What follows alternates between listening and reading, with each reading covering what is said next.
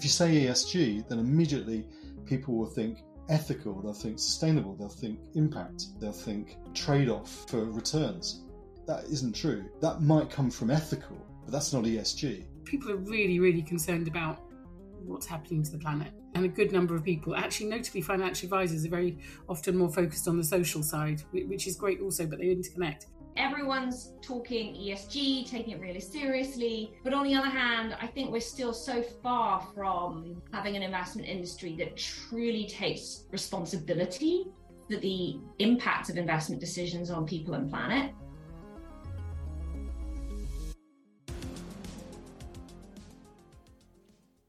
When we left you last episode, ESG was booming, but a fall in global equity markets was about to change that. But beyond the market downturn, another threat, greenwashing, was challenging the $2.8 trillion sustainable investment industry. Investors and advisors took a step back, looked at the products available, and thought, how legitimate is all of this? For investment committees, it felt difficult to make informed decisions about the products that were available on the market. By now, greenwashing is a well known industry phenomenon, but there have been some standout events in recent years that really showed the dangerous extent of greenwashing by asset managers. Desiree Fixler, who you heard from last episode, left the German asset manager DWS in 2021. She accused her former employer of fabricating sustainability related claims, prompting an investigation by the US financial regulator that is still ongoing. Remember Wirecard, the German payments processor company that collapsed when 1.9 billion euros went missing? Well, DWS had awarded them a B score for business ethics at the time. Desiree couldn't understand how a company with billions of euros missing could have been highly rated for good governance. Then last year, HSBC also saw several adverts banned for misleading claims about its green investments, according to the UK's advertising watchdog. For Catherine Howarth, the CEO of ShareAction, the dominance of large asset managers in the sustainable investment world has actually set the industry back from what it originally set out to do mobilize more money into green investments. But at the same time, I really do think the advisor community and the wealth management sector could step up even to a much tougher level because they have so much influence. The, the choice of funds they put on their platforms, the dialogue that they have, representing the interests of the underlying clients in terms of nudging those um, fund management companies to constantly strive to a more ambitious approach on this. There's, you know, we make great progress has been made, but there's more to do. As the industry ballooned, greenwashing risk came closer to home for advisors. A host of companies entered the ESG rating space, some regulated, some not, all giving different scores to companies that could cloud the picture when it comes to finding the right funds.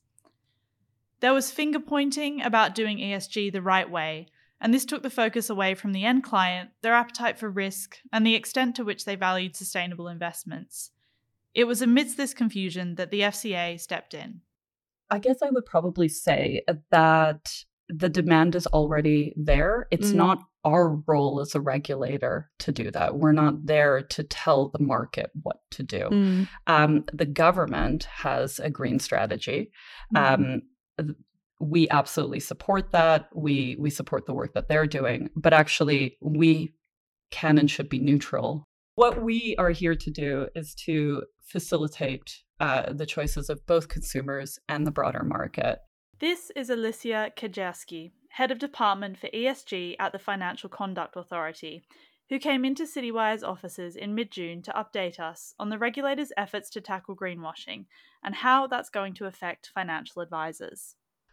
This is an interesting question because what we're going to tackle and then the change we want to see, mm-hmm. let me sort mm-hmm. of uh, unpack those mm-hmm. uh, together. Because, in terms of the current work, I think the very immediate term is actually to deliver what's already in train. Mm-hmm. So the sustainability uh, disclosure requirements, SDR, which I suspect I will be referring to quite a bit, absolutely critical. We need to get those. We're uh, just coming up to the end of the, or we finished the consultation period, but we are coming up to when we will be coming back to the market. We're considering all of the very rich and extensive feedback we got.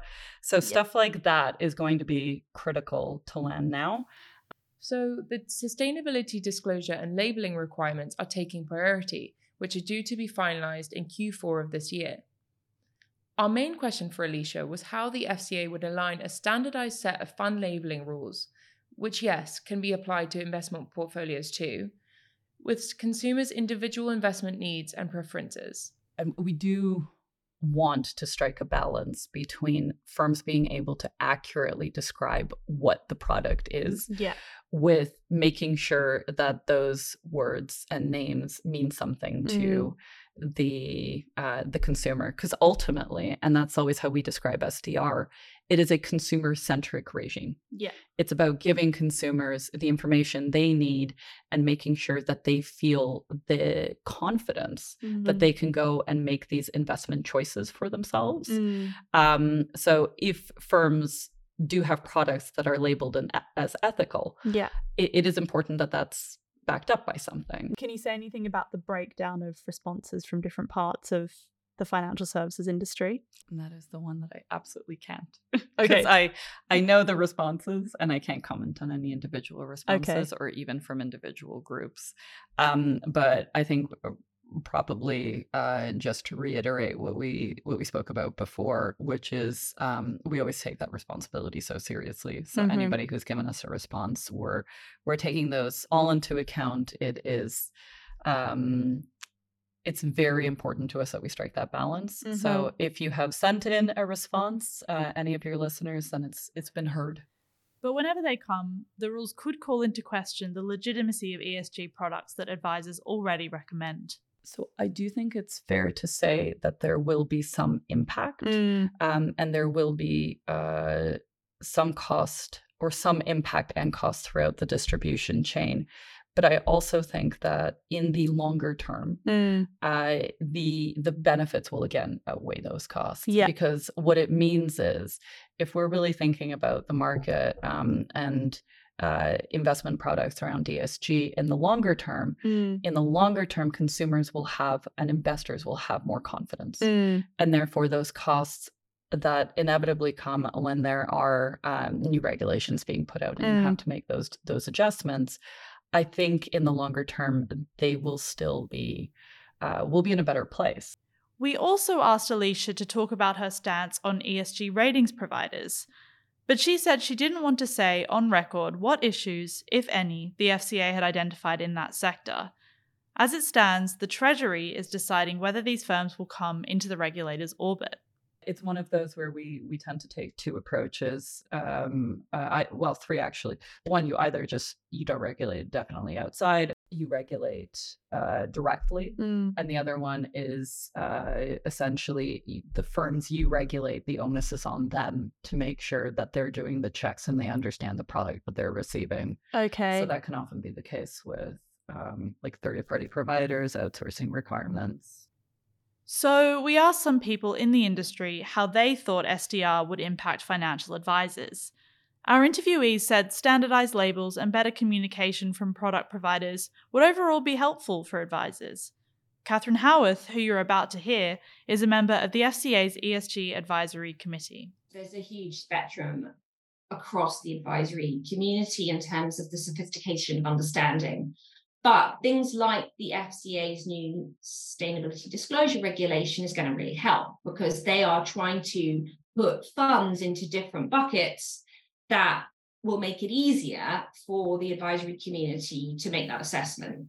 Julia Dreblow, the founding director of SRI Services, who you heard from last episode, agreed that funds based on exclusions shouldn't be considered sustainable under the FCA's proposed SDR. You know, just because a fund integrates ESG risk doesn't make it a sustainable fund. It's really good that it is integrating ESG risk, but that's just investment analysis. You know, it's not.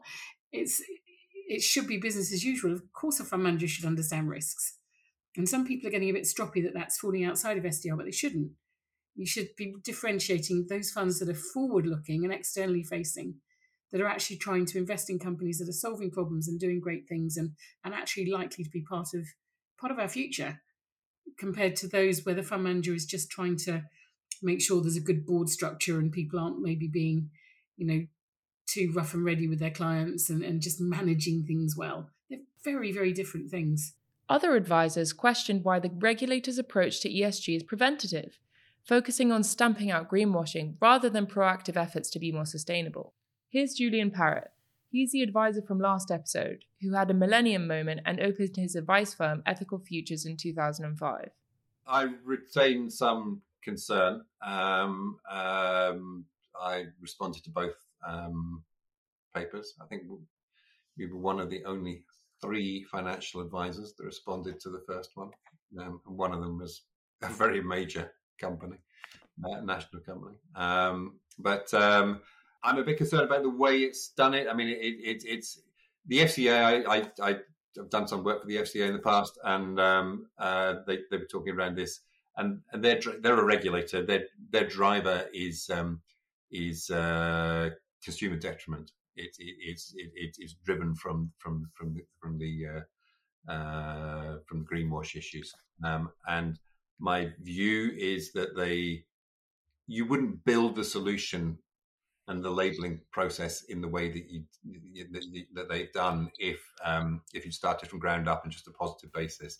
Catherine Howarth agreed with Julian. One thing I will say is that I think the where the FCA is at is very much around um, better disclosures, greater clarity, uh, enabling people to be protected from greenwash. I think the FCA could and will eventually go further by acknowledging that the underlying interest from a lot of end consumers is to have this net positive impact through their investments. And I think there's you know, if you compare the approach at EU level, which has this double materiality approach, it's it's more focused on that impact story than the regulatory approach at UK level. Having said that, I think you know the FCA is just trying to kind of take first steps, get them right, um, learn from some of the things that haven't gone so well in the EU sustainable finance uh, regulatory agenda. This divergence in regulatory approaches that Catherine explains tells another story, one about the companies and the politics shaping different sustainable investment regimes all around the world.